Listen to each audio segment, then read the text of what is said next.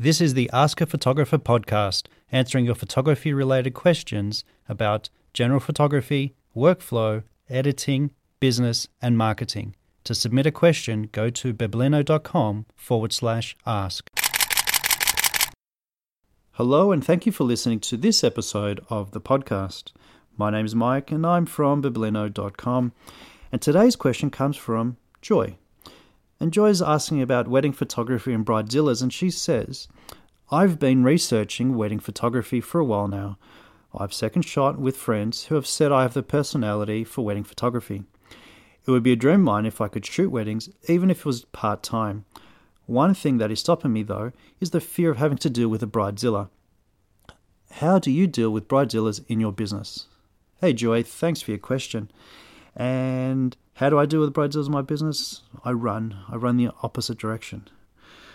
no, seriously, it's one of those things that um, sometimes can't be avoided. And, you know, when your question came in, I actually had a bit of a chuckle because I was actually in the same position as you uh, a few years back, uh, about five years ago. I had this mindset that every single person I was going to meet was going to be difficult, partly due to the photographers I was speaking to and asking them uh, had they had done any wedding photography and what did they think of it. And the first thing they came up was, oh, yeah, it was really difficult dealing with the bride. They wanted everything. And you know, I guess reality TV doesn't help either. You know, makes makes the the the regular wedding drama, and you know, it's just full of drama. Everything's going to go wrong. And yes, stuff d- does happen. You know, I haven't been in a position where I've seen a bride go ballistic at, at the most smallest thing because you know um, I don't know the flowers were rearranged or, or incorrectly or the, the the wrong one or they're too small or I don't know. I mean you know I I just haven't really come across anybody that um, full on. And bridezilla basically is someone that's it's basically someone whose behaviors seem to be really demanding and, and unreasonable when they're planning their wedding. So I think a lot of the times you're not really going to get to see uh, the stress uh, of what goes into uh, the bride and groom planning their wedding. And, and let's be honest, right? They're spending a lot of money for one day.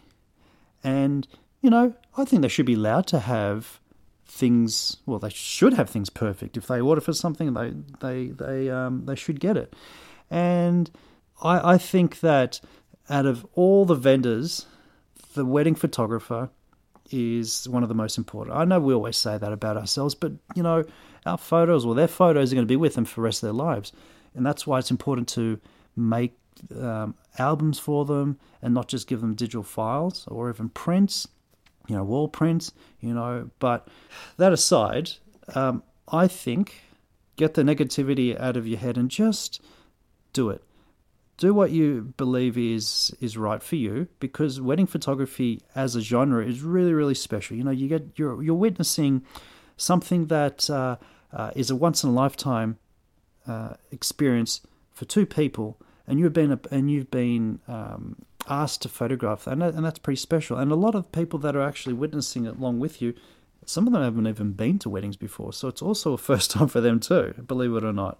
So don't worry about uh, the negativity of, of the whole thing, and just do what uh, you feel is right for yourself and makes you happy. Now, you can't always tell if someone's going to be difficult, but there are some things you can have in place that um, will make your job um, a little bit easier. And if something does come up, you'll be protecting yourself. So the first thing would be when you're doing the client meetings. And you've got to be honest with them. You can't promise them the world if only you can only promise half of what you uh, can offer them. For instance, if they're wanting photos that are highly posed and they want the end results of the photos to be like fine art pieces that are perfectly edited and and you know they're they're um, ready as if they're going to be placed onto a wall in a, in a beautiful big frame. Well, if you don't if you don't provide that, and, or if your wedding photography style is photojournalistic and it's not um, highly posed and and you know it's completely opposite, you got to be honest with them. Tell them that you're not the right photographer with them, and and ask them to to find someone else, or at least assist them to find someone else if you've got friends in in the in the industry that meets their um, criteria.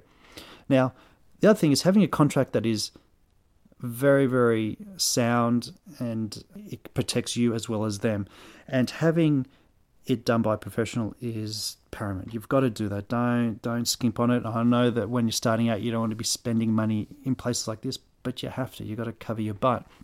And you know, you've there's clauses in there that you could put that will help you get the photos that you need, but also if you don't get the photos. And what I mean by that is, uh, there, there, I have a clause in, in my contract that uh, that says that uh, I can't be held responsible um, if the owner of the establishment or, or licensee of the establishment is not allowing me to perform my duties as a photographer. And what I mean by that is if their lighting is really, really low and dim, and I've asked them to raise the lights a little bit because my cameras are finding it hard to focus, and they won't, and then I just have to make do. I'll get the photos that I can, and if I'm not held liable for any that I can't. And other things like, you know, malfunction. You know, we all look after our equipment, and we all should be. But you know, um, having clauses like that, that um, things are out of your control. But once again, as a professional, you need to have backup equipment. Other things, um, I've actually been asked to go to the back of the church because the the, the parish, uh, the, sorry, the priest um, has had experiences where during the vows, photographers photographers like to get really really close and wreck the mood, as as she put it, and um, and I agreed with that, and that's fine. But I had the necessary equipment, had the experience to be able to take photos within that means. Um, I let the uh, groom know before we started. That's what the uh, the priest's um, uh, wishes were. And he said, "Yep, not a problem." So you've got to let people know on the day, and also you've you've you have these clauses in your contract um, to um, to cover your butt as well. Now, make sure that there is a timeline filled out too, because the timelines are very, very important. It lets you know where you should be, and also if they if the timeline becomes too compact and, and to a point where you can't do your job, you've got to let them know, and they've got to understand that uh, with the limited time, that you can only perform so much. You know, I've had cases where generally where you would normally take one hour to do a particular thing, and it may be the bridal portraits or it could be uh, the getting ready stage. But of course, I want that done in like half an hour or even 15 minutes. You know, you've got to make do and you've got to prepare yourself for that, you know, knowing the, the location and, you know, not, not saying, hey, I can't do it, but uh, giving them choices. You know, I've had experiences where the driving to a location took longer than the actual photos. It's just how it was. It's what the bride wanted. Tried to give it to her, but um, the, the the photos we only got so much. But thinking a little bit out, out of the square, uh, what I did do was as we walk into the location, as we got out of the limousine, I be taking photos and candid photos of them and stopped them along the way. By the time we got to the um, the landmark that you want to be photographed in, and then took photos, and then we walked back and took further photos, and, and you know, of course, I took the group photos and, and individual photos, but you know, only was given 15, 20 minutes, but, you know, it took us um, uh, 35 minutes to get there and back.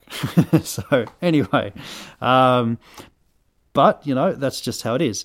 Now, the other thing is to offer advice um, as a professional and someone that's experienced it, because don't forget, people are getting married for the first time, majority of the time, and they will ask you for for a, sol- a solution to something, and that's fine um, you need to give them the pros and cons so they can make the choice.